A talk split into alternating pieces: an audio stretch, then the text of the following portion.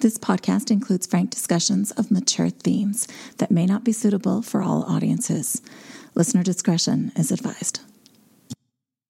This podcast is intended to provide encouragement and support through personal storytelling.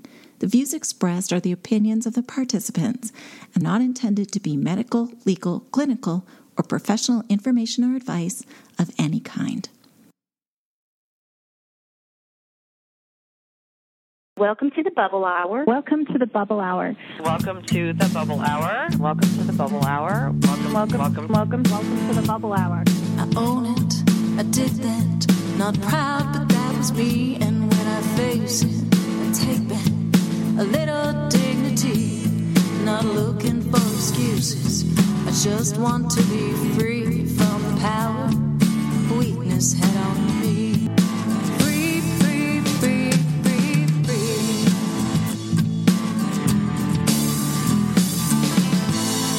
Jean McCarthy, and you're listening to The Bubble Hour.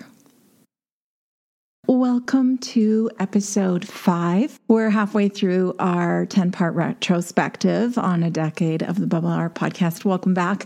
I'm, I'm laughing right now because I'm thinking that it has taken me months to get this far into the project to build these episodes. And some of you will listen to all of them in a day while you're on a long drive or cleaning the floor or painting or something. And it's just funny to me the difference between the amount of time it's taking me to get these to you versus the amount of time it will take you to consume them.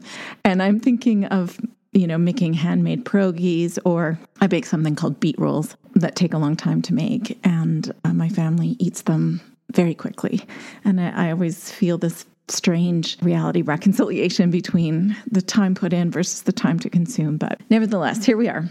I'm dedicating this entire episode to the Boston meetup to me, it was a pivotal moment in our relationship. I didn't know it at the time, but looking back on it now, as I'm going through these archives, I'm realizing how important this meetup was. Here's Amanda reflecting on that meetup a few years after it occurred. That was incredible.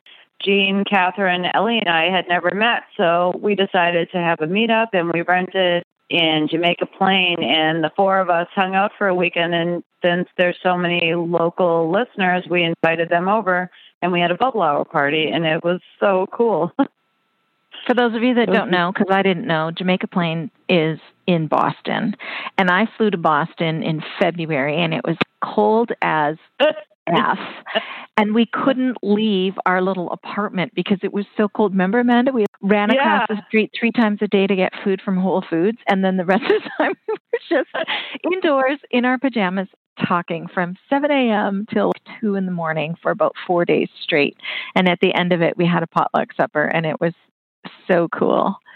So cool. Yeah. And it, we'd been doing the show for years and hadn't met in person. Catherine and I had met because I happened to be in her hometown right before we both started the show. And it's weird to me when you say that, that it's the one and only time we met because I swear you're my cousin or my best friend or I you know, the girl next door. I'm sure I've known you your whole life. I know. Just incredible. The bonds that we build in recovery. We met in Boston because that's where Ellie and Amanda live. And the bubble hour party that Amanda mentioned was very special indeed. A handful of listeners from the area joined us in the living room of our little weekend rental. We had appies and conversation and lots and lots of laughter. It was really a beautiful, special thing, and I treasure that memory. But the majority of our time was just the four of us together in this little second story flat. And I can only hope that whoever lived downstairs was either very patient or hard of hearing. I am so happy that we took the time to record a conversation that weekend. I just want to suggest to you do this. I mean, you don't have to have a podcast to record a conversation. If you are ever having a special get together with friends or family, or just for your own personal use, even have a guided conversation that you can hang on to and listen to later. It is an absolute gift. We recorded this little chat around the kitchen table. It was all vintage furniture. It was very eclectic. And as I recall, there was also a very scary clown painting, but we just used simple recording equipment and we did our best to capture the spirit of our friendship. This is really representative of what the rest of the weekend sounded like. You can hear the fondness and comfort that we share with one another, and you can hear us smiling there was so much laughter. You might wonder if this recording was actually made during the party that we had, but no, this was just the four of us. I had spent years talking with these women about our recovery, but that weekend I really got to know them differently. I learned a lot more about them. You know, that weekend I learned that cooking was very important to Amanda because her mother was a cook and her mother had died young. And so that was one way that she brought her mother's memory into her own life. And I also remember watching Catherine blow drying her gorgeous long red hair, watching her mannerisms and just how she moved and conducted herself. And uh, I also remember she had a really terrible head cold and that she was powering through it all. I just watched in wonder at the presence of these other women. And I found it so cute that after years of hearing Ellie whispering to her kids during the podcast, you know, shh, be quiet. It was really cool to be able to hear her talking to her kids on the phone, to hear the kindness and love in their exchange versus the hushed whispers that we usually all offered our family members and dogs and whoever was interrupting our recordings. So picture us there. Picture us in that cozy wee little kitchen. It's a cold, cold, snowy night outside. It was February. We were wearing sweaters and cozy socks. We all had mismatched mugs of tea. There's a plate of hummus on the table, so pull up a chair and join us. Today we're all together. We're together for a retreat. The silence you hear around me right now is the only silence this room has experienced in the past 48 hours. Hello, Ellie. Hi. Hi, Jean. Hi, Catherine. Uh, hi, Jean. Hi, Catherine. Hi, Amanda. Hi, ladies. We have squeaky chairs and we have cups of tea. We're going to be talking about getting unstuck. So we broke it down using the trans theoretical model of change we pass through various stages as we make a big change. And this is true when it comes to recovery. So we thought we'd explore those different stages and talk about what each stage looks like for us. The stages of change pre contemplation, contemplation, preparation, and action. I was going to say Amanda, but no. Catherine's handwriting so doing that. so let's start with pre-contemplation. This is the stage where you're not ready, you're not thinking about anything being wrong, you are in the problem, unaware. Pre-contemplation, Ellie, what did that look like for you? I think for me, pre-contemplation was a general, even vague sense that something in my life was off balance, that it wasn't right but I was not exploring inward for the problem. I was sort of looking circumstantially around the people in my life and situations and my job or my relationships. I would carry with me a sense of unease or imbalance or anxiety. Not only was the thinking about my drinking being at the root of the problem not in my consciousness, nor was I part of the problem. It was a great phase of deflection if only this person would act differently, if only this job wasn't so stressful. A profound seeking stage for me, but without ever looking inward at myself. Right. To address that I'm the common denominator in any situation I put myself. I couldn't understand why things kept getting worse. I you know, yes, I was married to an active alcoholic. I pinned a lot on to him. Why am I so stuck? Why is this so hard? I'm working so hard and everything is a struggle for me. Even when I had consequences, I normalized them. I was a blackout drinker from kind of the get go. How was I never alarmed? Shoot. I almost swore on the show. oh, oh, crumb.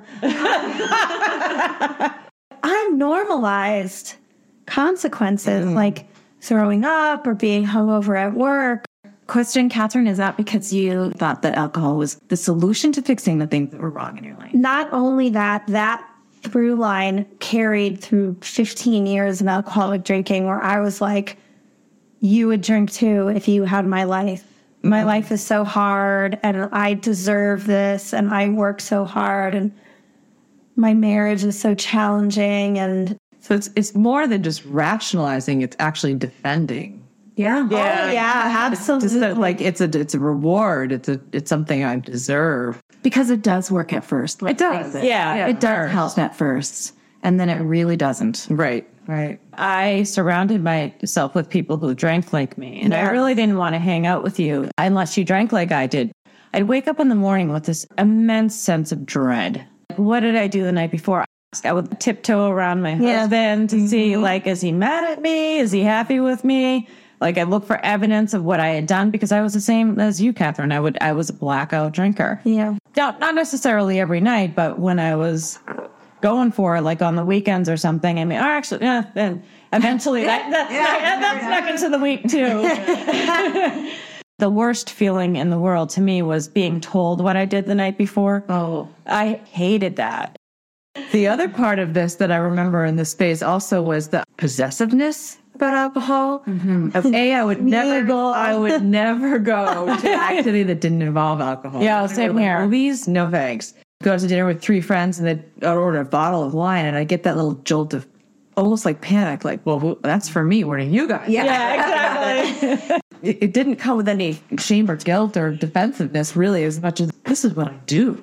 I would like almost like belittle the people that were with me. Like, I'm getting another drink. I don't know about you. Like, you can join in and be cool like me. Yeah. peer pressure. Or you can be a loser, whatever. It's, it's your call. yeah. And I'm the big fat loser, like getting drunk every time. Yeah.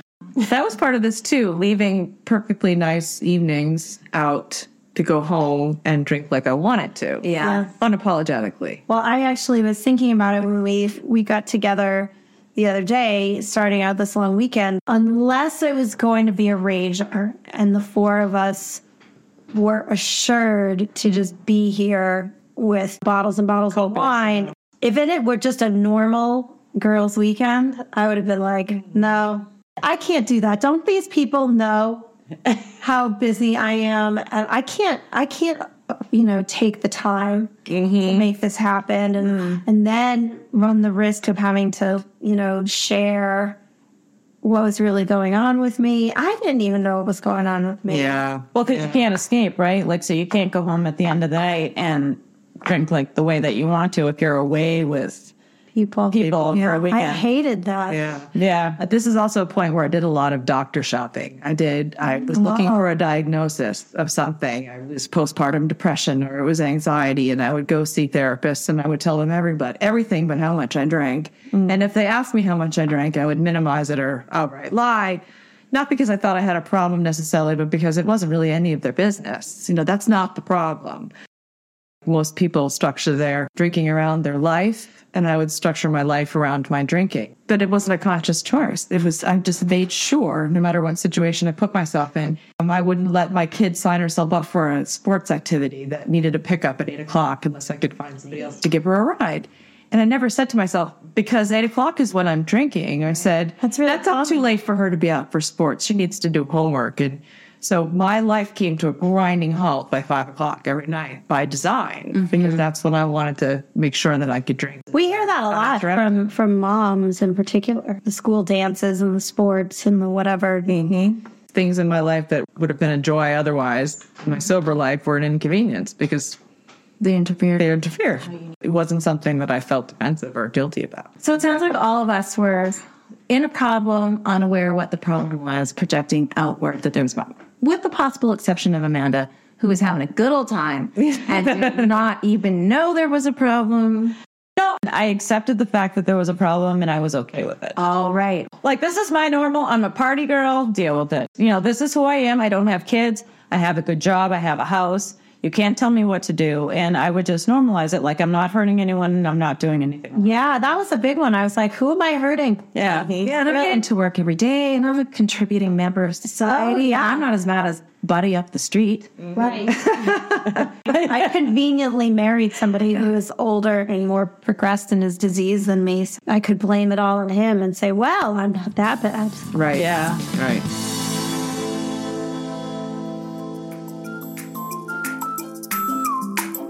Do you ever wish for a little bit of recovery inspiration on the go?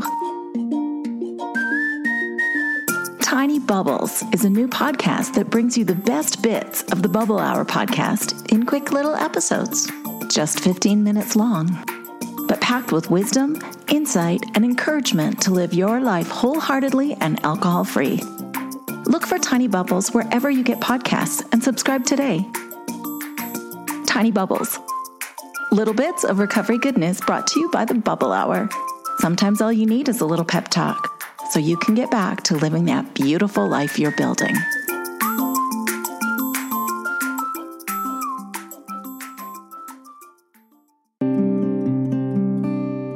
Take Good Care is a new collection of recovery readings inspired by the Bubble Hour. If you love the encouragement and support you find here on this podcast, then this new book is for you. Visit thebubblehour.com for more information or check the show notes for a link to purchase. You'll find Take Good Care on Amazon worldwide. Take Good Care, recovery reading inspired by the Bubble Hour, the perfect gift for yourself and friends.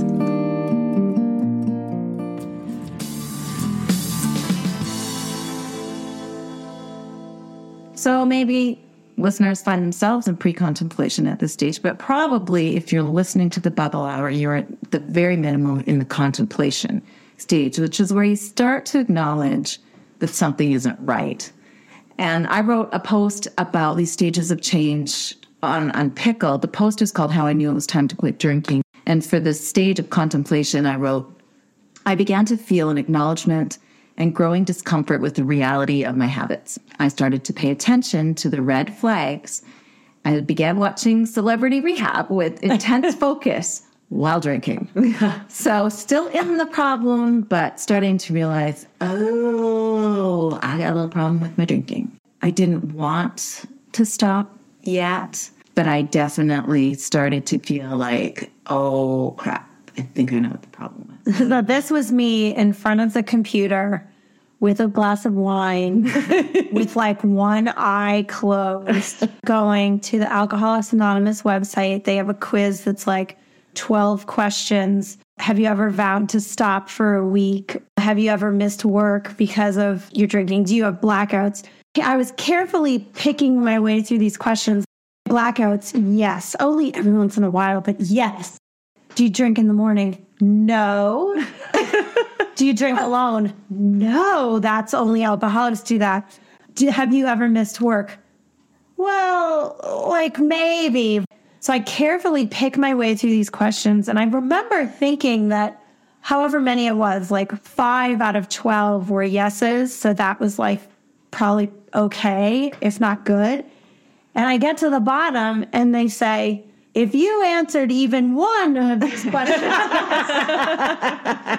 that's not the funny part. the funny part is that I went back to the same website at least that I remember two other times, took the exact same quiz, knowing what that tagline was at the bottom and hoping for a different outcome. And if there's anything that describes 15 years of alcoholic drinking in my mm-hmm. life, it's that, that I hoped for a different outcome every single time. Like maybe now it will be different than it is. I was in magical thinking Wish for 15 years. Yeah.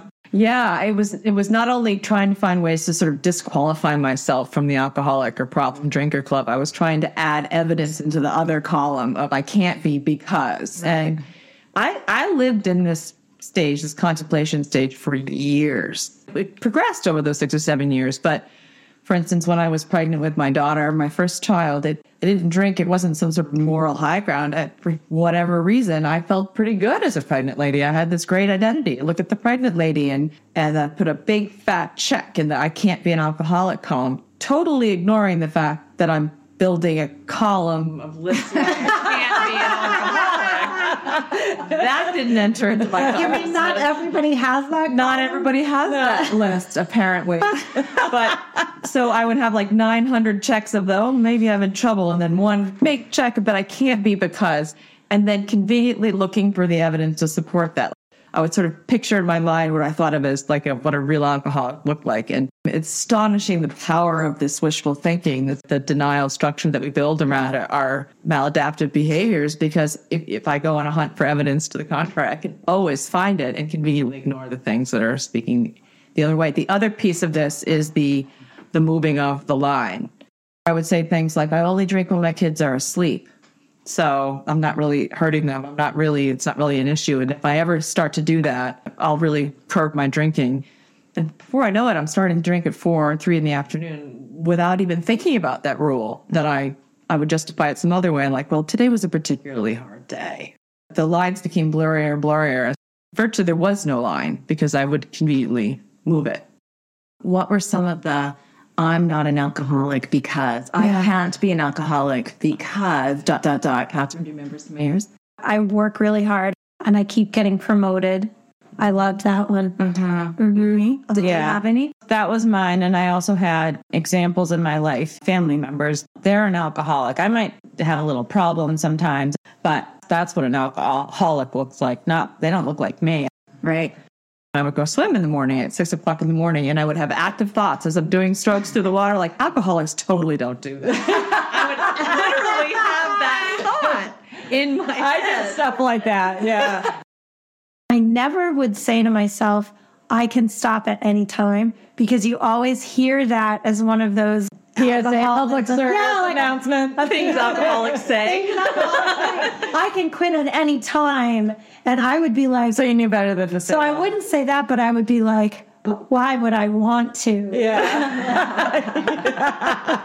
But like, I don't want to. So yeah. I really leave Well, my you- stigmatized vision of what an alcoholic was. Yeah. I say things to myself like, well, I have all my own teeth. And it's you have to have your teeth fall out. I thought I had a friend who we'd be drinking wine and I'd say, oh, do I need to quit? And she'd be like, no, you're fine. If you're an alcoholic, I'm an alcoholic. And then I would think, well, I can't call myself an alcoholic because that would hurt her feelings. Yeah. I'd be calling her an alcoholic. Kind of you. And she's a really good person and she does a lot. She's not an alcoholic. Yeah. I like it. Yeah. You know, next up at the bubble hour, codependent. Yeah.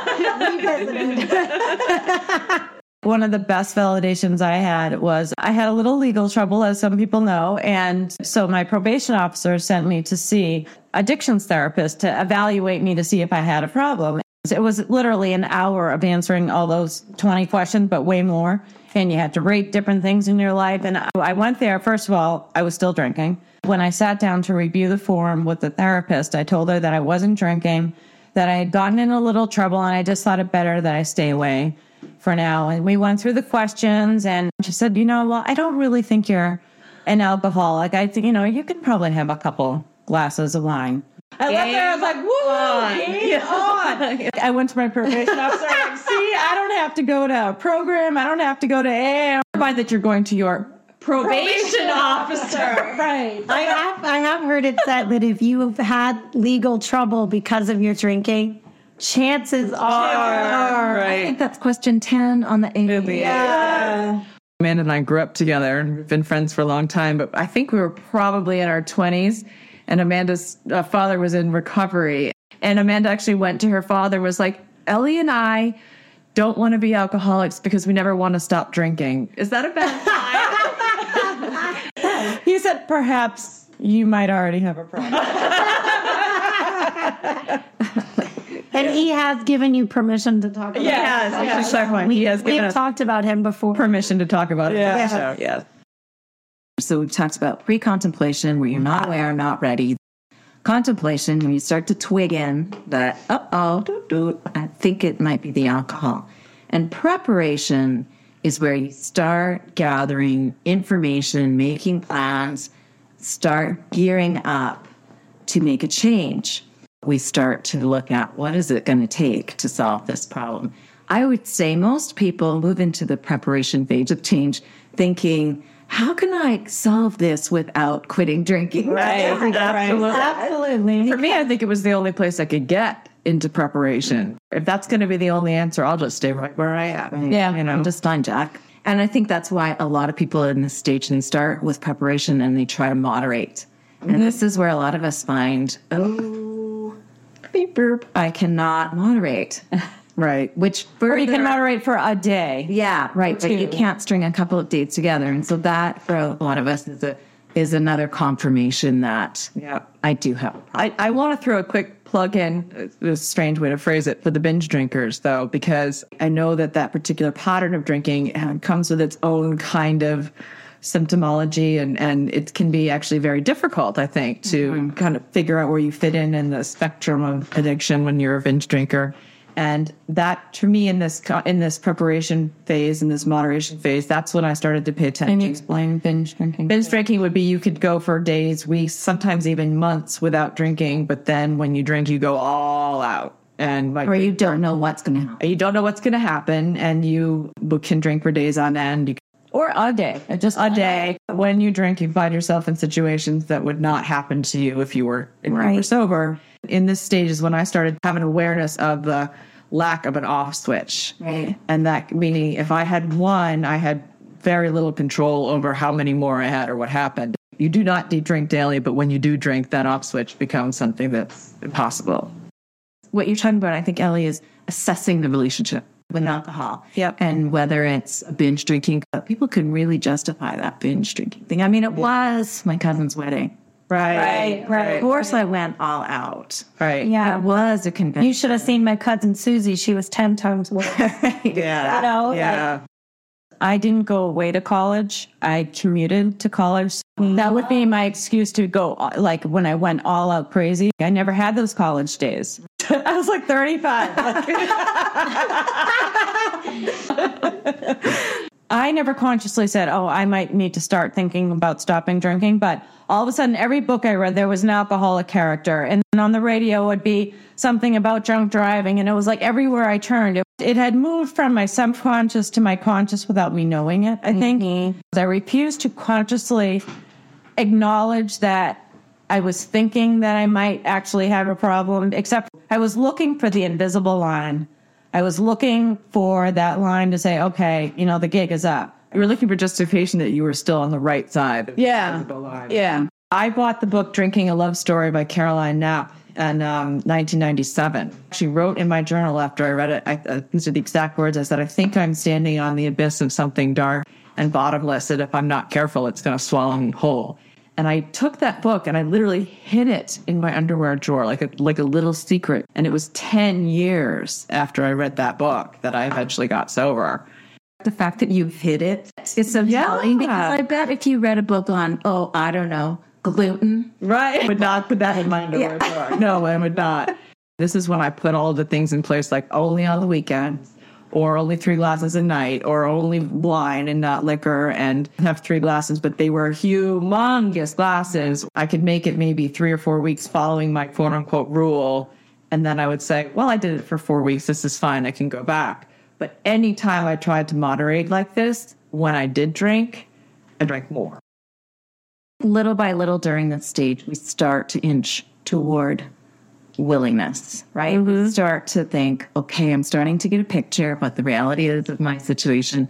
I'm starting to get an idea of what I need to do. Mm-hmm. And that willingness does start to grow in this preparation stage.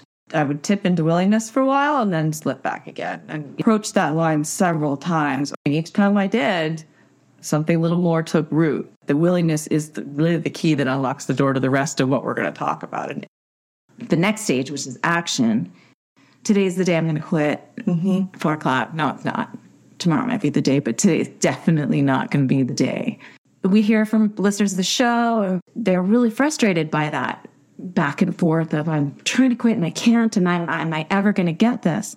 And Dr. John Kelly was on this show, and he said for some people, it can take years. Was the average six years before people are in like solid long term? I mean, that might have included some sobriety, but it was like that. Back and forth for. Yeah.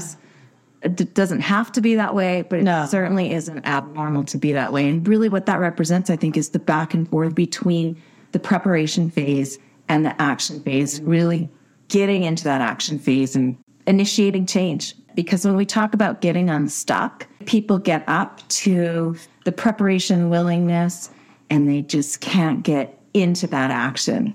What are some actions each of us took So my first change, I'm like starting to question my thinking is this true?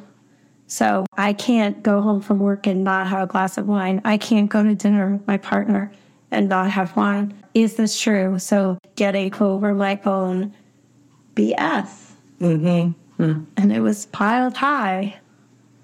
I think pain is always a motivator, whether it's emotional pain or physical pain.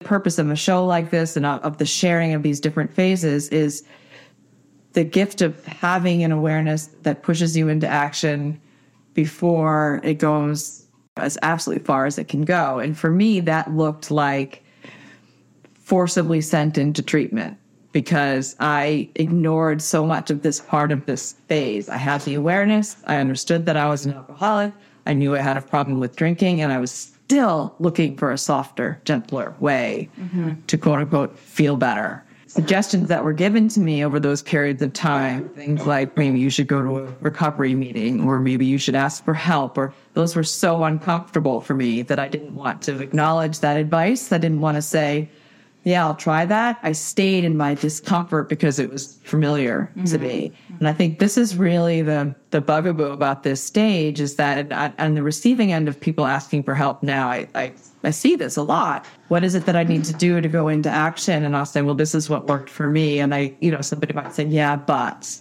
mm, that's not going to work for me because, or I'm not willing to do that, which is fine. But we're back to the willingness piece. I wish I had paid attention to my resistance. Yeah. Yeah. The advice that I was getting. You know, I don't want to go into a meeting because somebody I know might see me.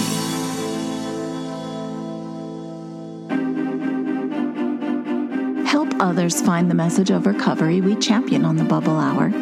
Plus, get access to the entire backlist ad free by joining us on Patreon. Patron support helps with the ongoing expense of making free versions of the show available, as well as the cost to make new content like our spin off podcast, Tiny Bubbles. Become a Bubble Hour patron today at patreon.com slash the Bubble Hour and help us help others through stories of strength and hope.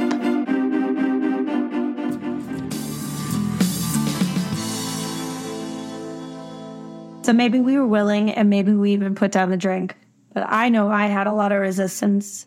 For a few months, I couldn't call myself an alcoholic. Mm-hmm. I had I had oh. stopped drinking, and I would say, "Well, I don't know what you, you call it, but I know I can't control my drinking."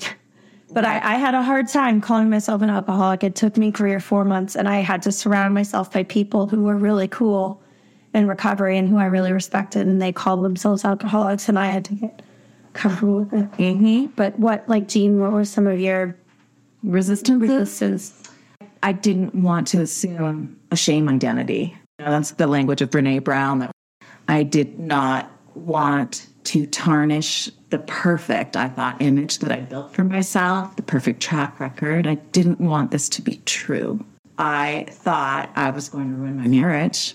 You know, it didn't occur to me that I was maybe harming my marriage by being bombed every night. Maybe that wasn't making any sense. well, that's not hot.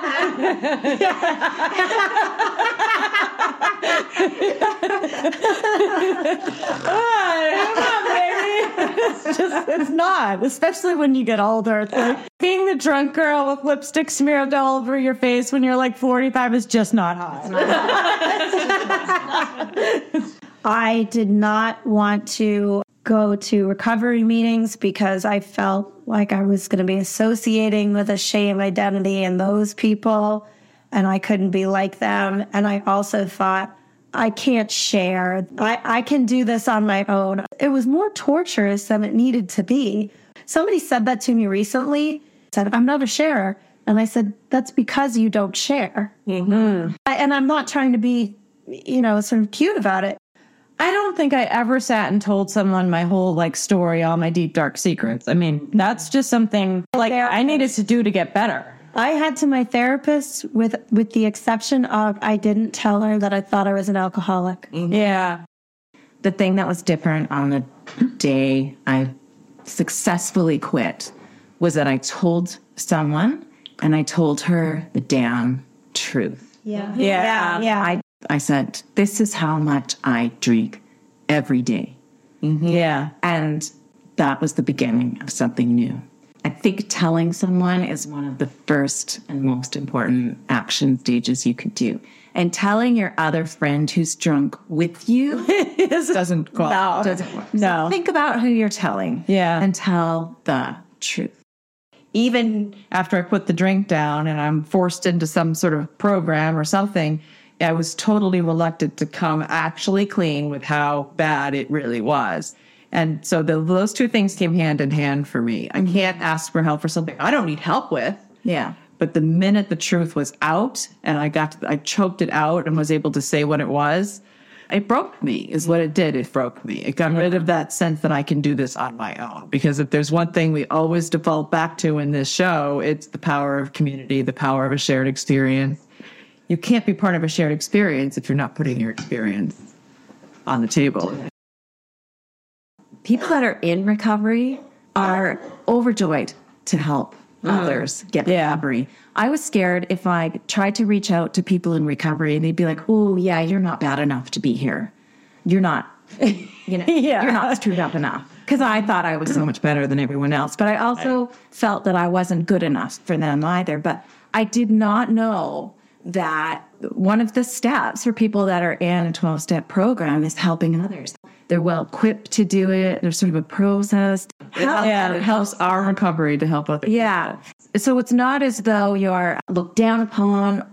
It's that you're brought in. Brought into the fold, right? Yeah. You, you're scared to walk in rooms. You're scared of who's going to be there. And they're there for the same reason. For the same reason. Yeah. So they're more likely to say, this is where you need to be than, oh my God, can you believe that Ellie walked into a 12 step meeting? Yeah, literally nobody. That. Yeah, yeah. And I, mean, I, I am and was a hard case. I mean, I really, I, I had a lot of resistance and a lot of kicking and screaming. And she said to me, instead of looking at what you're willing to do, why don't you look at what you're not willing to do mm-hmm. Wow. and why? Yikes. And that didn't really sink in right away, but it did after a while. Like, try the thing that you don't want to try, go to the uncomfortable place. And then, even after my relapse, when my continued recovery relied on making changes, I, can, I couldn't just go back to doing the same thing I had always done in recovery before, because clearly there were things that needed to be changed.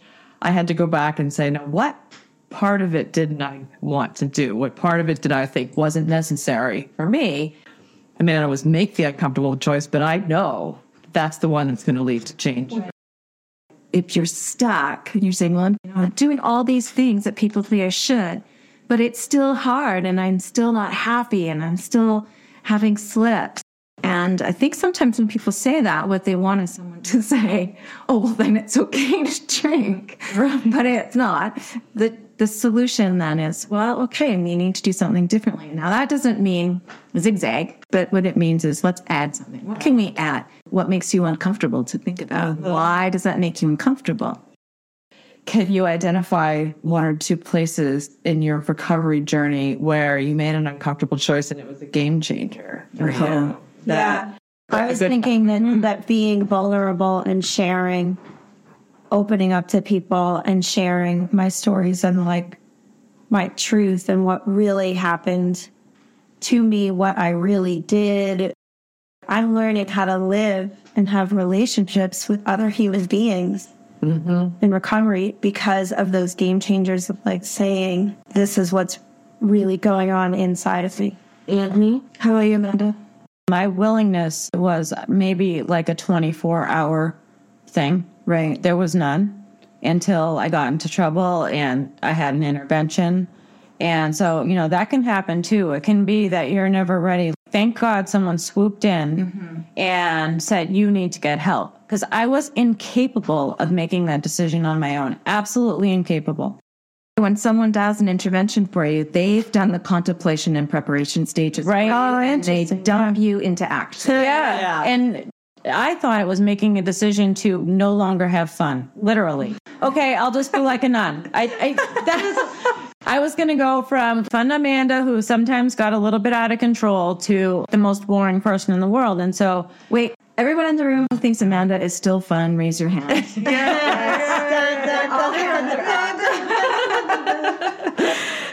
my willingness may have stopped, it even ended if they hadn't come when they did. I was in enough pain to make a change. So my action was I dove in. I left my brain at the door and just said, maybe you can do everything. You can build a patio. You're, you know, you're a success at work. You can do all these different things, but you do not know how to stop drinking. So you need to ask these people how. You need to ask for help. I would go to meetings and I would say, you know, I'm really struggling with this. How do I do this? And people would tell me. Mm-hmm. You took suggestions. I got a lot of suggestions, but it wasn't until I took them I asked, You're supposed to take them. I asked for a lot of help, but I didn't let people help me. I mean, that, well, that, what would you say to somebody who said, "I am taking the suggestions. I am doing what you're saying, and it's not working. I'm still miserable, or I still am dying to drink, or or I am still drinking." There's situation that's come up a surprising amount of times where there's been people who have been trying to get sober and stop drinking and they're fraying and they're talking to people and they're asking for help and they're following instructions and they have a strong desire to stop drinking. But this actually happened to me in the context of a couple of recovery meetings where then somebody then said, well, you know, this, you're not drinking, right? And they said, well, well, wait a minute, but I'm praying, I'm doing all these things. But it, you know, I thought I just had to have a desire to stop drinking. And I said, well, this program works a lot better if you actually stop drinking.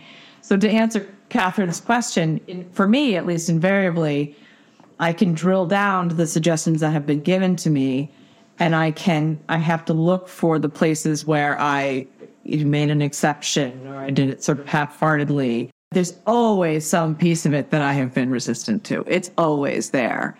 Oftentimes that revolves around an untold truth. I've taken all the suggestions, mm-hmm. I've done everything right, but I haven't been working with all of the information. I've left that one thing out or this one thing out. And so let's get honest. Mm-hmm. Let's really get honest and look at that one thing that you've never wanted to look at or talk about that one thing.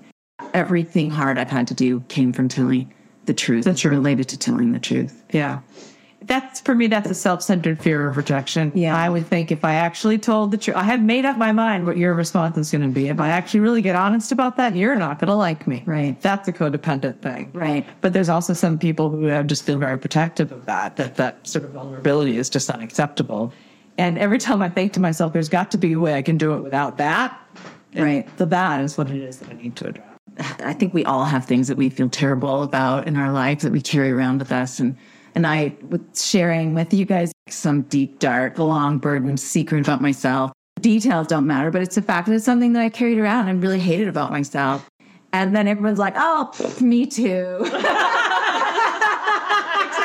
Except for me, this is Ellie. I was like, well, that doesn't really happen to me. And then I'm driving in the car with Amanda later, and she looks at me, she's like, actually, that has happened to you. I'm like, oh, yeah, Get honest, Ellie. You know, it's very deep. We talk about the power of the Me Too experience, and you can't have a Me Too experience if you don't tell the truth. If you don't, right? If you don't bring exactly. it And I know that we're forgiven for things, but I can't feel it, and I really felt it in that Me Too experience.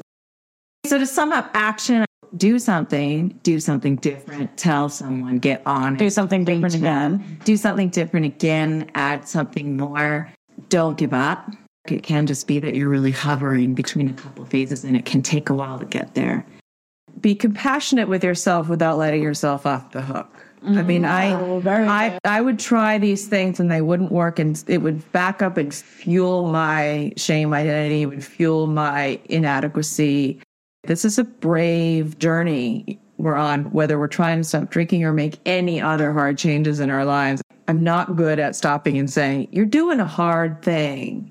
This is a process and it goes back and forth and back and forth. And the beauty of the Me Too and the connection is that just this, the point in time where I think I've failed or I'm the worst alcoholic ever or some sort of, I'm thinking some kind of superlative that's really awful for myself. No, you're a human being and you're trying and we're here for you. But I have to maintain that balance yeah, it can't be like, oh, I slipped and now, well, I, I, let me get a few days under my belt before I tell anybody that I'm trying to get sober again. Get like, some right of these stories, back. you can be compassionate and honest at the same time. And don't confuse somebody who's trying to be honest with you with somebody attacking you or shaming you, like meaning another yeah, person. Right. Like, if a sober person is trying to give you a suggestion, like chances are, and they're coming from a place of really trying to help you, and they're not trying to say you're a loser, and they're not trying to shame you. Yeah. The reason you're feeling shame is because you got it, you know, right. and it's like Right. it's it's kind of hitting a sore, tender spot. Mm-hmm. Which is why this is virtually impossible to do on your own. Right. You know, it's virtually impossible to do this with only your own thinking as a guide. That's so true. You know, you need somebody to be able to say, I've been there and I understand, and this is what you need to do. And keep your perspective, right? Mm-hmm. Keep your perspective. And other people really help us do that because if we're left on our own, we can spiral into I'm the worst. Right. But I told myself a story for a long time that alcoholics were losers and I couldn't be one because I didn't want to be a loser. And I can say categorically that you are not a loser. That's right. awesome a lot of fun. And this has been an amazing gathering. Yeah. These never Never all been in the same room at the same time. We've Awesome. yeah. And we're glad that our listeners got to join us for this little portion of it. You it was cool that we bonded instantly. Like we already had that on the phone, but it was even more comfortable. Like, yeah, it was just amazing. Like, oh, I've known you guys forever. It was just mm-hmm. awesome. Mm-hmm. Good night, everybody. Good night. Here's why I think this meetup was so important for the bubble hour. To me, this was a pivotal moment that represents a larger lesson.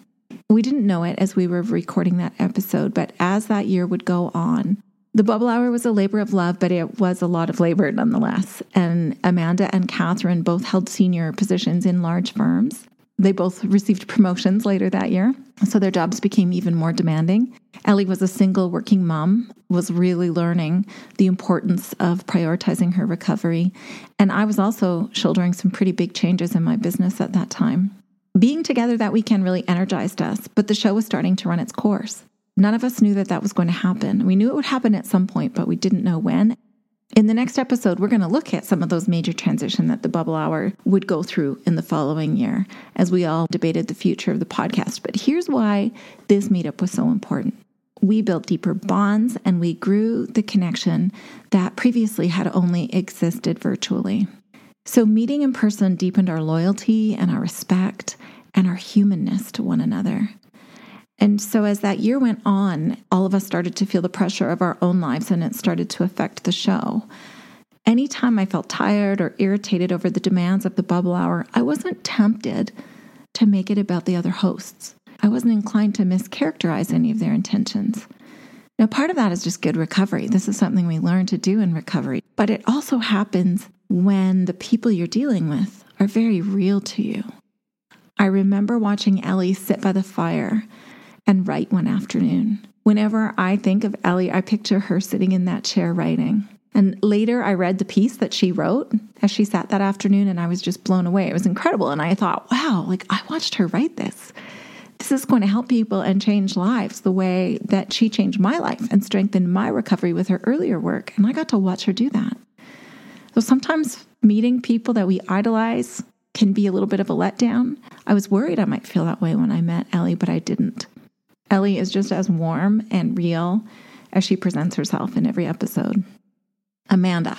Amanda is a force. She is stunningly beautiful, but in kind of an effortless way. And I'd seen her picture, I knew what she looked like, but being around someone is different. She's efficient and pragmatic and capable in a way that kind of puts other people at ease. Sometimes some people just walk in the room and you think, oh, everything's going to be okay. Catherine is motion and light. I feel like Catherine is a mix of opposite strengths. She's intelligent and educated. She works a, a, corporate job in a huge multinational company, but she also sees ghosts and she gets messages from the spirit world and she feels things that the rest of us are completely oblivious to. So, those two very different sides of her make her a fascinating person and a lot of fun to be around.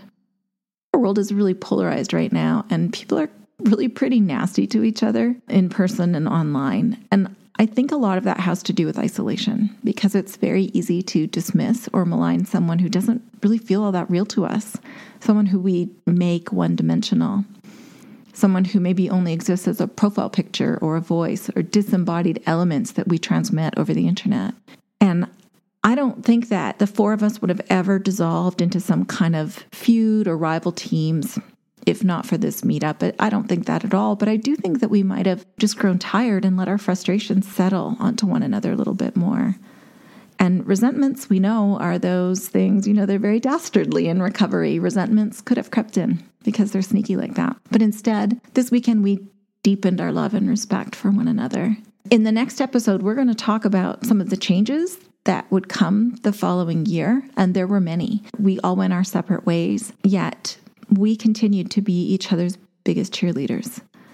I have never doubted, not once doubted, the sincerity of the support that these women have offered me as I carried on in the years to come. That is the result of the time we spent together and conversations like the one you just heard. So, my message to you is to call your friends, go and see them, spend time with them, connect with the people that are important to you. And if you're working on a project and everyone is remote, try and meet if you can whether it's colleagues or family or neighbors, sit together, break bread, talk about other things, ask questions, pay attention, notice things about one another. Addiction, whether it's to alcohol or anything, causes us to isolate physically, emotionally, or both. Isolation can be our default, or to be together but be distracted by busyness. Give other people your time, unstructured time. Call your friends, plan a gathering, plan a getaway. The ability to do that is one of the many gifts of recovery. Come back soon for episode six. We're going to talk about that major change of direction the show took, why it happened, what it was like when our show went from four hosts to one. Until then, take good care. I own it, I did that, not proud, but that was me. And I face it, take back a little dignity. Not looking for excuses. I just want to be free from the power weakness had on me. In a dark corner is where shame likes to hide. You think you're strong just cause you keep it all inside just stays and wait there to rob you of your pride. Turn the light on, turn the light on, you can shine. When you say, Oh, I did that, not proud, but that was me. And when I face it, I take back a little dignity.